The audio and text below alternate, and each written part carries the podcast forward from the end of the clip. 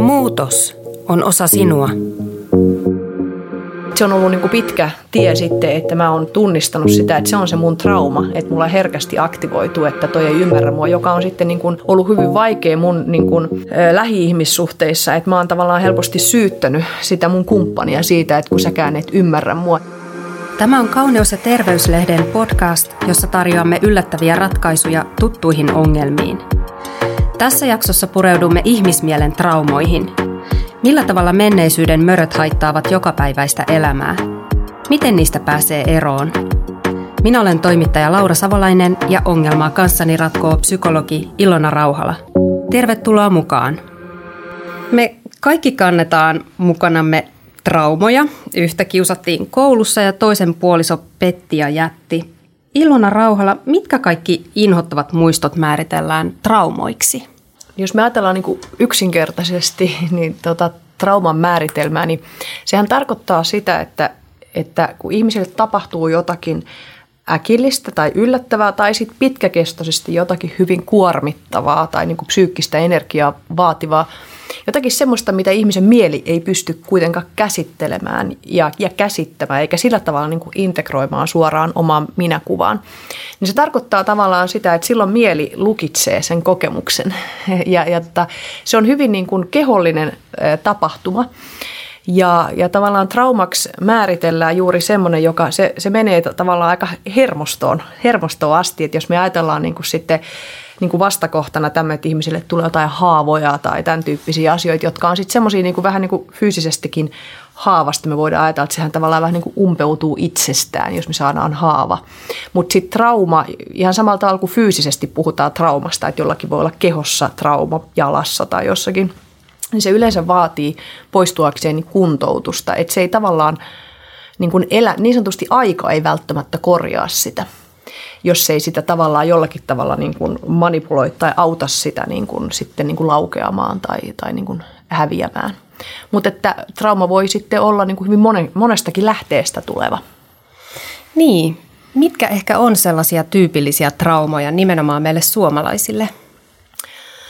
Tuo on hyvä kysymys. Mä en, en ole sillä tavalla niin kuin kulttuuriasiantuntija, että mä voisin sitten tehdä niin kuin syvää luotaavaa tuota, niin kuin vertailua eri, eri maissa. Totta kai meidän Suomen kansaan siis usein sanotaan, että nämä tämmöiset niin kuin sodan läheisyydet ja tämmöiset niin kuin sisällissodat ja tämän tyyppiset on aiheuttanut meille paljon semmoista emotionaalista niin kuin kollektiivista traumaa ja tämmöinen muiden vallan alla oleminen niin kuin historiallisesti. Mutta sitten jos me ajatellaan ihan semmoisia, mitkä on aika yleisiä meille suomalaisille, olevia traumeja on tavallaan tämmöistä niin vuorovaikutusperäisyyteen, että et kuitenkin – Aika monet on kokenut esimerkiksi kiusatuksi tulemista koulu, koulussa. Ja, ja nämä, nämä saattaa heijastua niin kuin myöhemmin, myöhemmin tuota, sitten erilaisiin ihmissuhteisiin, sitten kiintymyssuhdeperäiset niin kuin traumat ihan tavallaan kasvatuksessa juuri sen takia, että meillä, meidän niin kuin lähtökohtainen vuorovaikutusmalli ei ole hirveän tämmöinen niin kuin kiintymyssuhdetta tukeva, vaan meillä on aika paljon kulttuurisesti tämmöistä etäännyttävää vuorovaikutusta. Isä ei ottanut syliin tai... Eikä välttämättä äitikään. Mm. tai imettäminen on saatettu lopettaa kauhean aikaisin. Ihan tämän tyyppisiä asioita, mitä esimerkiksi mun sukupolvi paljon kokee. Niin kuin mä oon 70-luvulla syntynyt, silloin oli hyvin tarkkaa ohjeistettu esimerkiksi imetysvälit ja, tai tämän tyyppiset, jotka on saattanut olla hyvinkin haastavia sitten niin kuin se vuorovaikutuksen ja kiintymyssuhteen kehittämiselle. Totta kai seksuaaliset traumat on yleisiä, koska seksuaalinen alue meissä ihmisissä on niin, niin hirveän herkkä.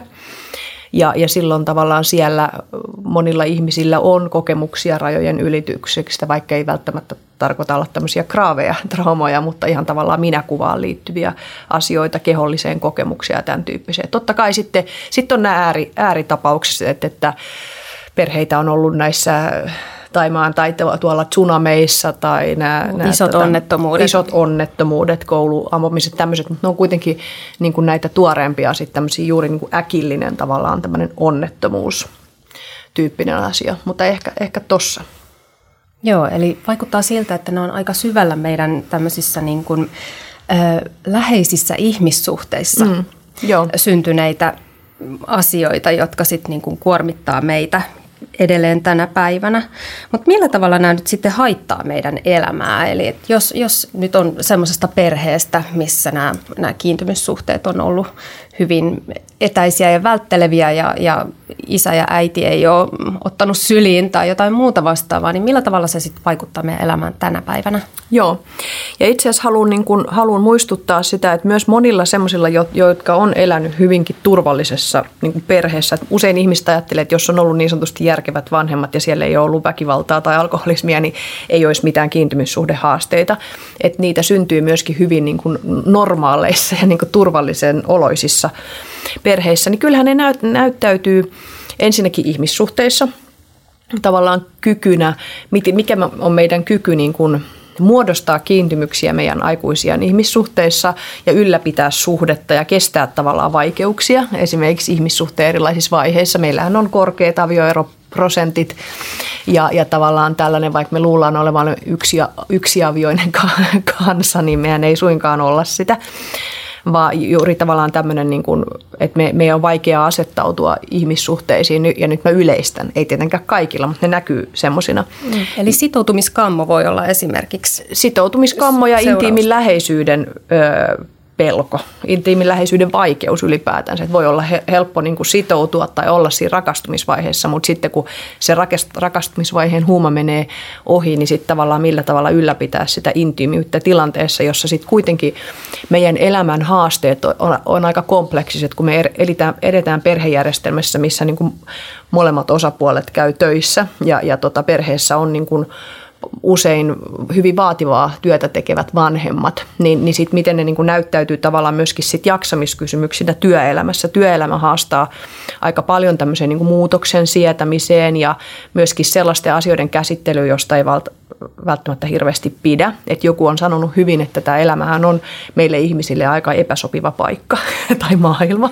Ja, ja tavallaan meidän tämmöisessä aika kompleksisessa yhteiskunnassa, vaikka me eletään tavallaan turvallisessa järjestäytymisessä yhteiskunnassa, täällä pitää kuitenkin tajuta aika paljon asioita voidakseen mennä eteenpäin. Meidän pitää niin kuin ymmärtää, miten tämä systeemi toimii ja miten täällä vaikutetaan ja näin. Niin siinä mielessä me tarvitaan aika, aika aika niin kuin kokonaisvaltainen kapasiteetti, niin sitten kun ihmiset kuormittuu toisaalta työelämän puolelta, sitten tavallaan ne ihmissuhdetaidot ja tavallaan nämä palautumisen paikat voi olla hirveän vähäisiä, vaikka ruuhkavuosina, niin tuota, sitten kun nämä kaikki asiat kumuloituu, niin ne heijastuu niin kuin jaksamisongelmina, itsensä johtamisen ongelmina, ylipäätänsä univaikeuksina.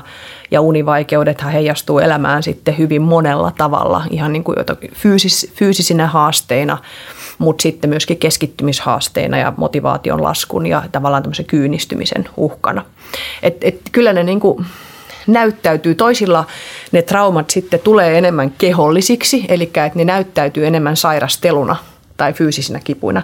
Toisilla ne on sitten selkeämmin tavallaan niin sanotusti, että he ovat avoimesti ahdistuneita niin kuin mielen tasolla, eli sitten tulee just tämä uupuminen. Saattaa olla niin kuin fyysisesti vahva, mutta sitten se, se keskittymiskyky ja se mielenkapasiteetti niin kuin heikkenee. Jotenkin, aika paljon asioita. No, todella paljon. Jotenkin niin. tuntuu, että luettelit nimenomaan nyt näitä tämmöisiä nykyajan vitsauksia. Joo. Uupuminen, mm. uniongelmat mm. Mm. ja kaikki nämä, niin, niin tarkoittaako tämä sitä, että me, me ollaan kerta kaikkiaan vaan niin traumatisoituneet jossain vaiheessa elämää? Kertooko öö, tämä siitä me vai, vai millä tavalla... Tämä on niin kuin hieno syisempää tämä elämä. Sanotaan, että jos me ajatellaan jotakin semmoista yhteiskuntaa, joka on paljon alkeellisempi, niin kyllähän siellä pystyy niin kuin elämään sen siellä eletyn elämän ilman, että täytyy käydä terapiassa, koska ne haasteet ei ole niin kompleksisia, niin paljon sitä ajattelukapasiteettia vaativia, mutta myöskin elämän elinaikahan on paljon lyhkäisempi semmoisissa yhteiskunnissa. Meillähän on valtavan pitkä tämä elinaika, kun meillä on niin turvallinen, meillä on niin hyvä lääketiede, me altistutaan hirveän hyvälle, niin tavallaan sitten kuitenkin voidakseen elää tämän pitkän elämän aikana niin kuin mielekäs elämä – niin me ollaan tosi kriittisiä sen suhteen tänä päivänä meidän yhteiskunnassa, minkälaisia me halutaan, että meidän ihmissuhteet on, minkälaista työtä me halutaan tehdä. Että me, me, me ollaan myös kauhean vaativia itse, että ei meille niin, kuin niin sanotusti vaan ihan kiva ihmissuhde riitä, tai että kuhan nyt on töitä, vaan me haetaan sitä elä, työelämän merkityksellisyyttä ja ihmissuhteiden pitäisi olla kauhean niin kuin, ja muutenkin vapaa-ajan pitäisi olla kauhean virikkeellistä. Että me niin kuin siinä, sit suhteessa siihen – kaikkeen niihin meidän vaatimuksiin, niin, niin, niin sanotaan, että siinä pitää olla aika skarppi. Ja siinä pitää olla se koko kapasiteetti käytössä. Ja sitten jos siellä on paljon jumia ja lukkiutuneita ja tämmöisiä, ja sä et saakaan sitä sun kapasiteettia käyttöön ja saakkaan niin kun sitä sun omaa elämää sen näköiseksi, että siellä on kiinnostavia ihmissuhteita ja virikkäistä vapaa-aikaa ja supermielenkiintoinen merkityksellinen työ, niin sitten me ollaan aika ankaria ja, ja koetaan onnettomuutta – joka on sinänsä tavallaan absurdia, koska, koska niin kuin koko muu maailmahan katsoo meitä, että me ollaan niin kuin maailman onnellisin kansa, kun me eletään turvallisessa ja järjestäytyneessä ja hyvin ennustettavassa yhteiskunnassa. Mm. Tässä on tämmöinen paradoksi. Me ollaan niin kuin täällä jotenkin aiempaa alttiimpia sille, että nämä menneisyyden möröt pulpahtelee sieltä ja tulee pilaamaan, uhkaa tavallaan pilata meidän elämän. Joo, tämä oli niin hyvä tämä, tämä tota, oliko se Kankkimäen kirja, tämä Naiset, joita ajattelen öisin, niin siellä kuvattiin tätä muutama sata vuotta sitten niin kuin Firenzeläisen naisen elämää. Ja, tota, ja siellä oli silloin, niin kuin vaikka naisilla oli, oli kolme vaihtoehtoa, että joko ryhtyy niin kuin vaimoksi, eli perustaa perhe, tai ryhtyy prostituutiksi tai nunnaksi. Ja nythän voisi ajatella, että se, että saat vaimoa ja perustat perheen, niin se olisi niin kuin se onnellisin vaihtoehto, mutta keskimäärin siellä kuoli monet naiset sitten vähän yli kaksikymppisinä. Niin sanotaan, eihän siinä nyt ehdi mitkään traumat edes aktivoitua, koska tavallaan niin kuin sä elät niin lyhyen elämän. Mm, mm. Niin, niin tavallaan meillähän on juuri se, että me eletään niin mielettömän pitkä elämä, niin tässä kerkii tapahtumaan kaikenlaista. Taakkaa ehtii kertyä. Ilona, sä oot yritysvalmentaja ja sulla on 20 vuoden kokemus suomalaisesta työelämästä. Millaisena käytöksenä trauma puskee esiin suomalaisilla työpaikoilla? No totta kai niin kuin hyvin monen tyyppisinä, että se on, se on niin kauhean yksilöllisiä, mutta yksinkertaisesti voisi sanoa, sanoa tällaista, että, että silloin kun ihmisille tulee sitten niin kuin stressiä, niin voidaan ajatella, että meissä ihmisissä voi aktivoitua tämmöiset niin sanotusti pimeät puolet. Ja silloin niitä on hyvin niin kuin monen tyyppisiä. Toisilla se voi, voi ilmetä, mikä on ehkä helpoimmin nähtävissä niin kuin huonona käytöksenä yksinkertaisesti, että provosoituu ja, ja tuota, kiihtyy tilanteissa, puhuu rumasti, tämän tyyppisiä asioita, mutta vastaavasti se voi, se voi ilmetä halvaantumisena, eli niin sanotusti passivoitumisena, semmoisena, että tavallaan ikään kuin on töissä, mutta on, niin kuin, ei ole niin kuin paikalla, että tavallaan on semmoinen niin kuin seurailee taustoista, joka on myöskin hyvin niin kuin haastava. Toisilla se ilmenee ylisuorittamisena, eli siinä, että ne uuvuttaa itseänsä. Esimerkiksi perfektionismi on tämän tyyppi, että uuvuttaa itseänsä vaan tekemällä lisää ja lisää, eikä tavallaan osaa laittaa sitä pistettä. Toisilla se voi näyttäytyä itsenäisyyden puutteena, eli ei pysty tekemään itsenäisesti päätöksiä, vaan tarvii koko ajan tukea muilta. Se voi ilmetä manipulatiivisuutena jotenkin, ja sitten puhutaan tämmöisestä eksentrisyydestä, eli tavallaan lähtee niin kuin laukalle, eli ylivirittyneenä saattaa niin kuin tulla ihan kreisejä ideoita, jotka on vähän niin kuin irti maasta ja ajattelee, että nyt nää, tällä tavalla me vaan tehdään. Tai se voi myöskin ilmetä esimerkiksi passiivis-aggressiivisuutena, eli ei ole avoimesti aggressiivinen, mutta näyttää kauhean miellyttävältä ja hymyilee kaikille, mutta sitten taustoissa kuitenkin ei ole sitoutunut siihen, mitä sanoo ja, ja tota, ajattelee ja puhuu selän takana rumasti toisista yksinkertaisesti tässä oli muutamia esimerkkejä. No kun stressi saa esiin meistä usein ne ikävimmät puolet mm. ja myöskin traumat saattaa purkautua. Kyllä. Sitten just niissä stressitilanteissa, stressitilanteissa, niin voisitko vielä vääntää rautalangasta, että miten se menneisyyden trauma oikeasti vaikuttaa siihen, että kun joku sanoo meille jotain ikävää tai vaatii ja me mm. stressaannutaan tai on joku mm. iso muutos työpaikalla, että miten se pulpahtaa just siinä tilanteessa mm. esiin se, että vaikka se äiti ei pitänyt sylissä tai joku muu Joo. onnettomuus on tapahtunut. Joo. Joo. No tietysti se, että äiti ei ei pitänyt sylissä, niin se ei välttämättä heijastu työelämässä. Että se on ehkä enemmän semmoinen, joka heijastuu niin kuin niissä, siellä ihmissuhdejutuissa.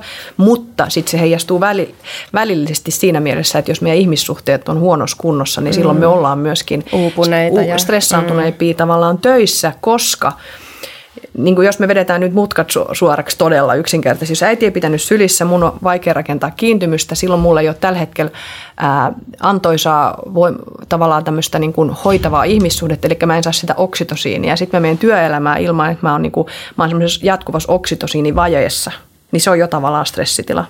Joo. lähtökohtaisesti, niin se, se tavallaan se kestävyys, se resilienssi, se sinnikkyys on niin kuin alhaisempi. Tämä oli nyt tosi yleistä tietysti sanottu, se ei tarkoita niin kuin sitä, että se olisi automaattisesti näin.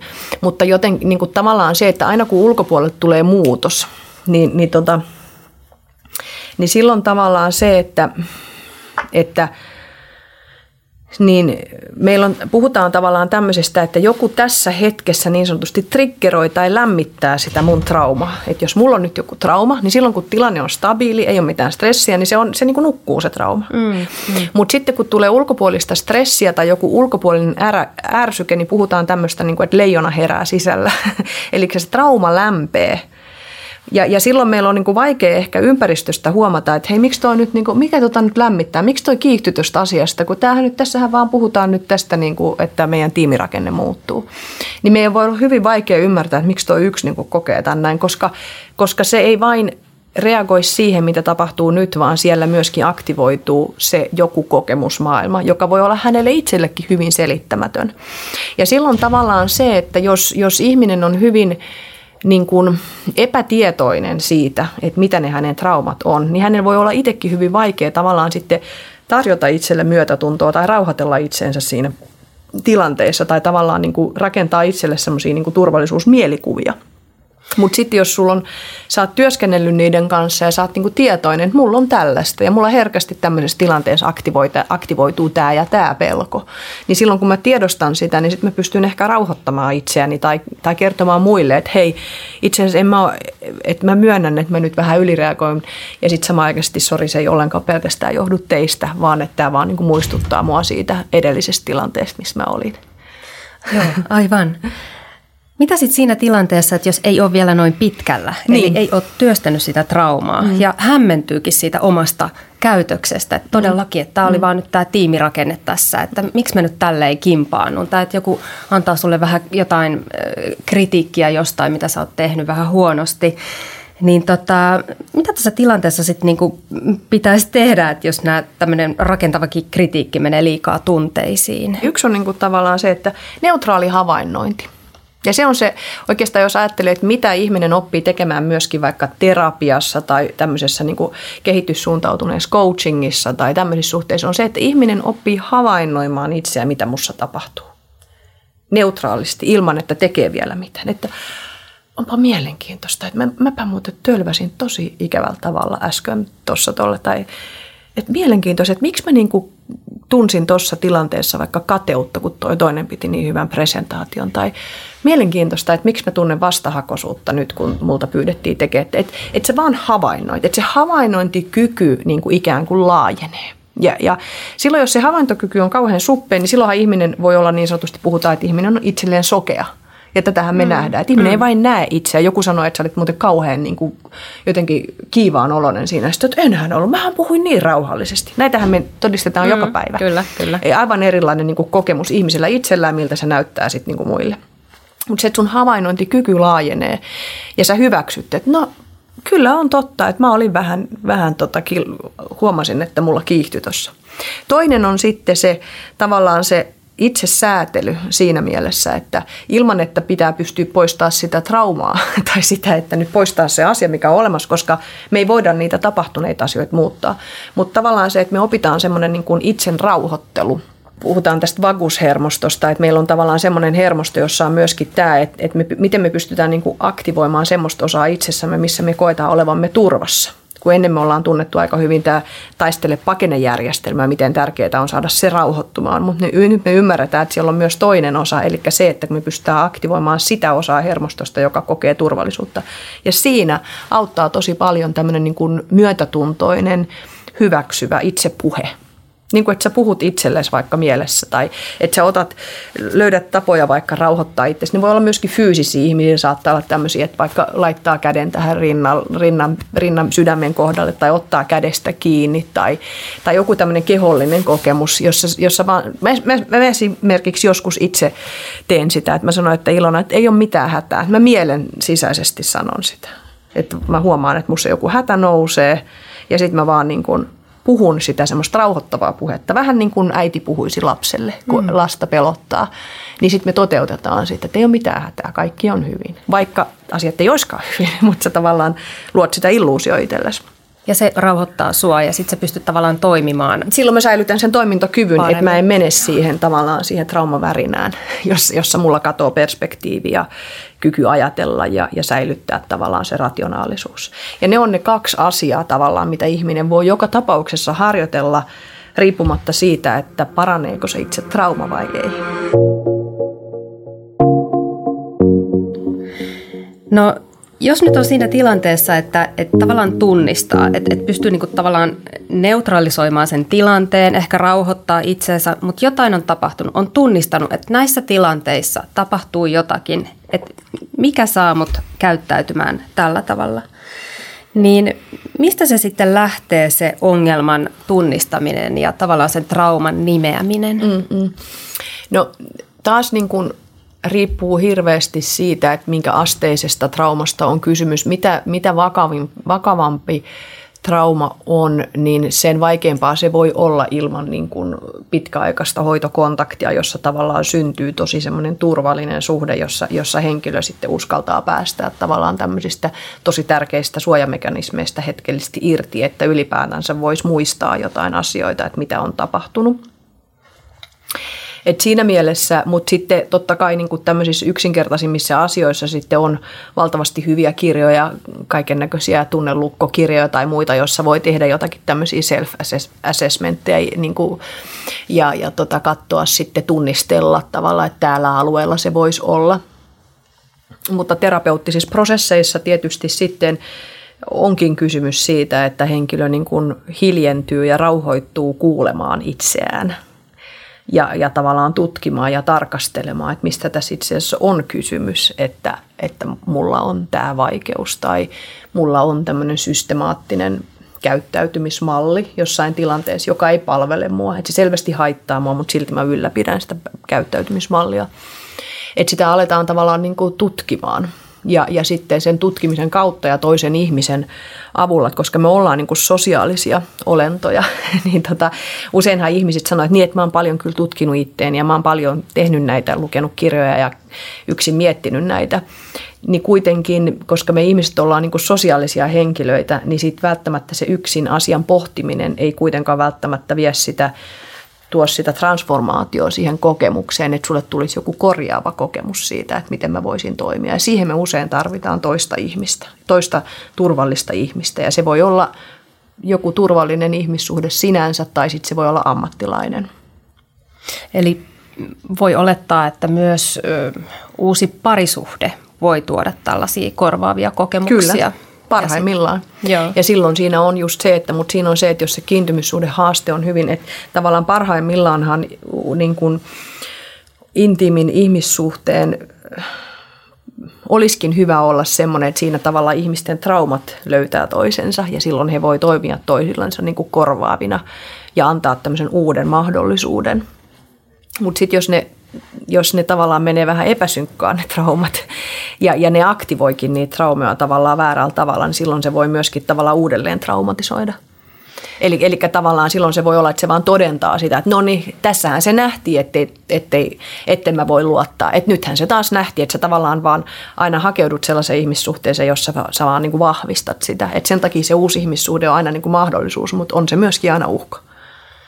Tarkoittaako se sitä, että, että jos ihmisillä on aika samantyyppinen trauma menneisyydessä, mm. niin sitten siinä on se konflikti, riski? Ei välttämättä, se, se on niin kuin hienosyisempää. Se ei välttämättä ole niin yksinkertainen, että se on se, että sama trauma etsii samaa traumaa, vaan sitten on myöskin tämän tyyppisiä traumeja, jotka etsii tavallaan sen vastaparin. Että vähän niin kuin vaikka esimerkiksi narsismissa, niin narsismissa, jos on, kun narsismi voi olla myöskin traumaperäistä, niin tota, ja sitten taas läheisriippuvuus voi olla traumaperäistä, niin silloin tavallaan usein voi olla, että juuri narsisti ja läheisriippuva etsii toisensa vastapariksi. Ne on hyvin erityyppiset niin kuin vuorovaikutusmallit ja käyttämismallit, mutta ne tarvii ollakseen olemassa, ne tarvii sen vastaparin. Koska harvoin kaksi narsistia toimii hyvin yhteen, siitä mm. sehän on täys sota. Mm. Ja, ja niin kuin näin, niin, niin, niin sen takia niin kuin se on niin kuin sellainen vähän monimutkaisempi juttu. Miten se sitten tapahtuu, kun aiemmin puhuttiin siitä, että, että trauma voi myös olla sellainen, mitä ei ole ollenkaan muistanut edes olevan, niin, niin miten nämä tämmöiset tiedostamattomat traumat meihin vaikuttaa ja miten ne syntyy? Mm. No ne syntynyt mekanismit, ne voi olla niin monen tyyppisiä, koska just riippuen vaikka siitä, että minkä ikäisenä ne on tapahtunut. Ja sitten joku trauma voi tietysti niin kuin olla semmoinen, koska joku voi olla joku äkillinen tapahtuma. Ajatellaan hyvin vaikkapa seksuaaliset traumat, seksuaalisen hyväksikäytön traumat on, on niin kivuliaita ja häpeällisiä, niin jos ne on tapahtunut tietyn ikäisenä ja tämmöisenä, niin kyllä niin ihmisellä on hyvin paljon jotta hän voi ylipäätänsä niin kuin selvitä ihan minäkuvan kanssa ja ettei mieli pirstaloidu, niin, niin unohtaa se. Puhutaan tämmöisestä dissosioimisesta, että niin kuin irtaantuu itsestään siinä, siinä kokemuksessa. Niin tota, tietysti sen tyyppiset traumat näkyy sitten seksuaalisuudessa ja, ja silloin niin kun se traumatisoituminen seksuaalisuudessa se vaikuttaa sitten taas intiimiihin ihmissuhteisiin valtavalla tavalla. Voi olla jotain hyvin selittämätöntä, että kun on siinä, siinä tilanteessa, niin on käsittämättömiä asioita, mitä ei itsessä ymmärrä ja sitten se vaikuttaa tavallaan sen, sen suhteen niin muodostumiseen. Mutta sitten on tietysti tällaisia vaikka, vaikka niin kuin, että vaikka tämmöinen, että kasvuolosuhte on ollut vaikka mitätöivä, että se ei sinänsä ole ollut niin kuin just graavin. Vanhemmat ei ole ollut just niin kuin mä sanoin aikaisemmin alkoholistia tai hakannut tai huutanut, mutta se on ollut vaikka välttelevää tai tämmöistä mitätöivää tai tämmöistä, että siinä ei ole tullut kuitenkaan hoivaa tai jotakin tällaista, että on ajautunut siinä perhetilanteessa sellaiseen semmoiseen rooliin, jossa pitää aina niin kuin kantaa vastuuta muista ja olla aina se pätevä ja hyvä, niin tavallaan vaikka tämmöinen suorituskeskeisyyskin voi olla tavallaan traumaperäistä, koska on se kokemus, että että olen hyväksytty ainoastaan silloin, kun olen täydellinen ja hyvä ja suoritan ja kannan vastuuta, että mulla ei ole mahdollisuus olla heikko. Ja sitten sitä voi olla niin kuin vaikea tunnistaa, että sekin voi olla osittain traumaperäistä. ja, ja silloin tavallaan puhutaan tämmöisestä niin kuin sairastumisesta vahvuuteen tyyppisestä niin kuin ilmiöstä. Ja se on vaan, kun se on pitkään jatkuneena semmoinen tilanne, että henkilölle ei ole tavallaan sitä niin kuin palautumisen paikkaa tai sitä, missä hän se voisi olla heikko tai edes kokemusta siitä, että mitä tapahtuisi, jos mä joskus sanoisi, että en tiedä tai en pysty tai en osaa, niin, niin silloin se voi olla tällainen, joka sitten, että semmoinen henkilö saattaa niin kuin jaksaa hyvinkin pitkään, mutta sitten kun se katkee, niin se saattaa katketa tosi rajusti. Tämä on aika tämmöinen ylisukupolvinen mm. ongelma, eli puhutaan taakkasiirtymästä. Tämä trauma saatetaan siirtää sukupolvelta toiselle ja me saatetaan jopa kantaa meidän isovanhempiemme traumoja. Mm häpeä kokemuksia varsinkin. Mm. Joo. Miten tämä on mahdollista? Miten tämä mekanismi toimii? Helposti sitten myöskin ollaan vähän semmoisessa mystisessä maailmassa, koska kaikkeen me ei pystytä niin kuin selittää, että miten, miten tämä niin kuin oikein menee tämä juttu. Ja sitten kuitenkin tavallaan pystytään, koska se on niin hermostollista. Eli tavallaan se, että, että jos me ajatellaan se, että, että kun vuorovaikutus, se on myöskin hyvin hermostollista – niin jos sä ajattelet sitä, että vauvalla lähtee kehittymään jo, jo niin kuin kohdussa tietyt kokemukset, ja nehän lähtee ihan pelkästään siitä, että hän reagoi äidin hermostoon.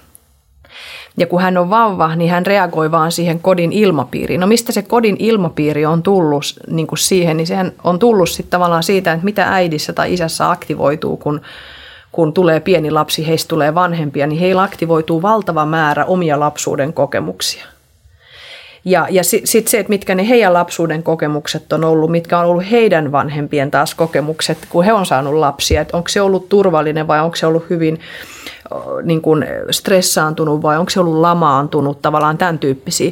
Ja sen takia, kun ne on niin hirveän hermostollisia, että kun se lähtee jo kehittymään meistä sillä tasolla, niin tässä tulee jo tämmöinen ketju, joka on hyvin niin kuin alitajuinen. ja, ja sen takia esimerkiksi, kun ihmiset sitten kun menee terapeuttisiin prosesseihin ja rupeaa niin kuin kokemaan erilaisia niin kuin omien vanhempia, niin usein vanhemmat saattaa olla, mutta enhän mä ole noin käyttänyt, tai eihän toi ole noin kuin noin, ja nyt sä muistat ihan väärin. Mutta juuri sen takia, että koska se ei ole välttämättä jotakin, mitä on aktuaalisesti tapahtunut, mutta se on ollut jotakin semmoista alitajuista virettä, mitä vauva on voinut tajuta jonkun vanhemman kokemuksesta tai tunteesta ilman, että se on tavallaan tässä tapahtunut. Eli mehän reagoidaan myöskin semmoisiin niin tunnetason asioihin. Ja se, men, se on, se on niin tosi hienosyistä ja sen takia se, mä oon usein sanonut tässä, että se on tosi kompleksista. Ni, niin sitä se juuri on, koska se, mm meidän, meidän niin kuin oleminen on, se on niin kuin aivojen ajattelun tasolla tapahtuvaa, sitten se on tunnetasolla tapahtuvaa, mutta myöskin tämä oleminen on, tämä on niin kuin hyvin kehollinen. Ja sen takia jotkut keholliset asiat voi olla sen tyyppisiä, että ne on lähtenyt muodostuu esimerkiksi jo siellä kohtuujässä. Tai silloin, kun sä oot ollut kohdussa. Niin silloin sulle ei välttämättä edes kaikille kokemuksille ole sanoja, miksi sä koet jotain tiettyä jossakin, jossakin tilanteessa. Joo, tämä on tosi monimutkaista ja kiinnostavaa. No, siis tässä on kyse tosi isoista asioista, mutta miten tämä kierre voidaan sitten katkaista, kun tämä on näin monisyistä ja kompleksista? No joillekinhan se katkee vasta sitten tota, tuon niin kuin pakon edessä, että toisilla puhutaan tietyn tyyppisistä traumoista, jotka, jotka oikeastaan katkee vasta sitten, kun ihmisen elämä kunnolla romahtaa. Mutta sitten on tietysti toisen tyyppisiä, jotka sitä kautta, että asiat kriisiytyy, niin nehän saa meidät sitten hakemaan niin kuin apua ja miettimään, että miten mä voisin niin kuin elää toisin ja olisiko tässä toinen, toinen vaihtoehto. Ja toiset sitten tietysti kasvaa ihan ylitiedostavaan ympäristöön, että he oppii tämmöisen niin kuin itsereflektiivisen otteen jo niin kuin nuorena. Ja nykyään kouluissakin on tosi hyvää päiväkodessa, että nykyään niin kuin op, niin kuin enenevässä määrin opetetaan omien vaikka tunteiden tunnistamista ja niiden nimeämistä, joka on erittäin myönteinen asia. No Ilona, millä tavalla nämä traumat on näyttäytynyt sun omassa elämässä?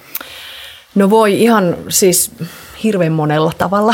Ja tota, varmaan silloin, kun mä rupesin opiskelemaan psykologiaa, niin en, en ymmärtänyt, miksi rupesin sitä opiskelemaan ja vasta nyt sitten ymmärrän, miksi rupesin. Eli mulla traumat on ehdottomasti niin kuin näyttäytynyt ihmissuhdetasolla. Mä oon eronnut kaksi kertaa ja tota, että tavallaan ne on ollut niin kuin kiintymyssuhteisiin liittyviä haasteita, mutta tota, voisin semmoisen niin sanoa, että mulla kaksi ja puolivuotiaana meidän perhe muutti Ruotsiin, ja tota, eli uuteen yhteiskuntaan ja kielialueelle, ja, ja siellä mulla oli semmoinen hyvin niin kuin vaikea kokemus, jossa tota, mä luulin osaavani puhuvani ruotsia, ja sitten menin innoissani ensimmäisenä päivänä sinne hiekkalaatikolle puhumaan lasten kanssa ja olin tottunut aina sosiaalisena lapsena, että pihalla niin kuin leikitään ja tämän tyyppisiä. Ja sitten siinä kuitenkin tapahtui niin, koska enhän mä osannut ruotsia, vaan mä puhun heille siansaksaa, että he kaikki kaikkos siitä.